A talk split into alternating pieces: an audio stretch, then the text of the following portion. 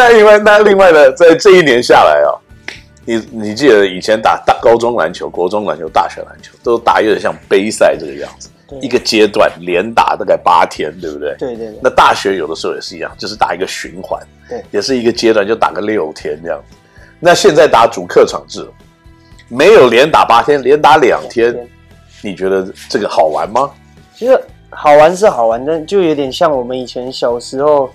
看了国外的比赛，像例如 NBA 还是哪里，嗯、就是他们都有主客场制，所以我们以前在看这些球赛的时候，其实我们就是有那个梦想，最后总有一天我们可以就是分主客场制，因为主场就有自己的球迷，然后客场有别人的球迷，或许还会给你一些嘘声，就在球场上，就是你会有一些很亢奋，就是有那种激情，想要就是打好每一场球赛。啊，再来就是主客场，我觉得。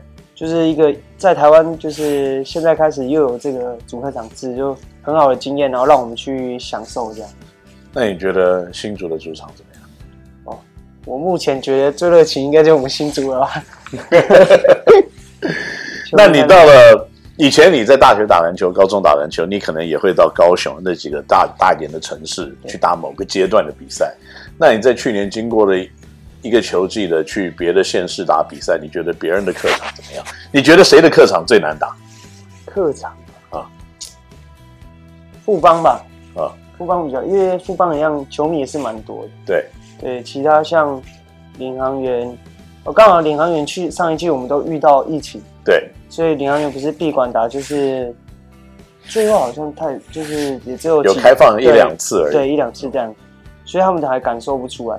啊，布朗家就是，觉得球迷也是蛮热情的啊，只是就是一半一半嘛。是是是，可是不像我们是在新竹就变成是我们的居多，对，台北就富邦的居多这样。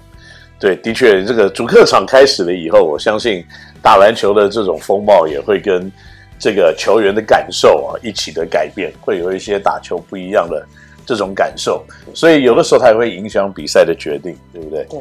那在 去年加入球队了以后，那你也开始适应一些新的队友，但是我相信球队里面也有一些熟悉的面孔，有一些你过去就很认识的，但是你认识他们不代表说你有跟他们一起打过球，或者是有跟他们这个有队友的关系。那你要不要跟我们谈一下，过去一直跟你最大的竞争的对手，在国高中、大学时代的高国豪，你跟他的相处？其实相处就是不像就是以前啊，以前我们都是被拿来比较，嗯，但是其实我们从以前国中、高中就已经认识，私底下我们就是会聊天啊，就是哈拉一下，嗯，可是到了职业队，我们又同我们就变成同一队了。私底下其实相处，他其实也蛮蛮好的，就是太很活过太过动了，活泼了，所以有时候就是会会比较就是会。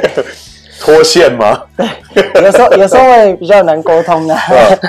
难沟通的原因是因为他永远都是在三千六百转，对，他那个二十四小时都是嗨的啊。对，那有这样子的队友跟有这样子的对手的差别，你觉得会很大吗？如果是有这样的对手，是应该会蛮头痛。可是如果有这样的队友，其实有好有坏。好就是看郭浩，就是他就是有那个。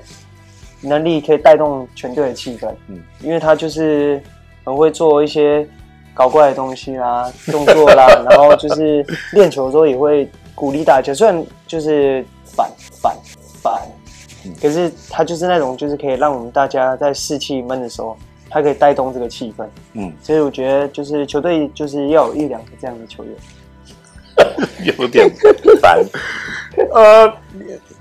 我我我还蛮认同的，他那个不不夸张，那个私底下，哎，这个可以讲吗？呃，这个这个他还蛮好玩的吧？我觉得有这样子的队友，有的时候也是个开心果吧。对他，这他的确是开心果。那在去年的球季打出了一些的成绩，特别在球季后半段的时候，你已经开始慢慢融入比赛的节奏了，开始了解比赛的运作。那在后半段也跟几个队友的搭配是越来越成熟。那这经过一年暑假的训练，对新的球季你有什么样子的期许吗？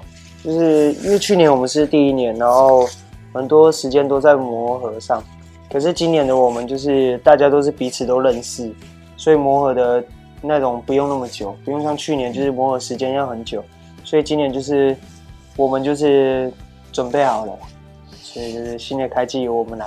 那要不要跟我们分享一下，在今年非球季的时候，你大概做了什么样子的加强？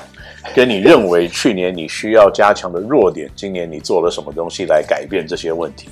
就是其实我的最主要的重点就是除了身体的条件，嗯，就是身体因为我比较矮小，所以就身体就是要练啊，然后还有再来就是我的投篮，嗯，所以就是在在休赛季。我们这一段时间就是教练团这里有安排，就让我们有时间，就是一直多练呐、啊，嗯，就是多多练。对，所以对今年的球季，想必应该是做好了准备。对，OK，很好很好。所以呢，这个我相信田浩在暑假的时候所做的训练啊，在今年的开季一定会有良好的表现。那我们的今天的访问这边到了一个段落，所以呢，下个礼拜。我们还会跟田浩聊更多有关于他篮球的一些故事。我们下个礼拜再见。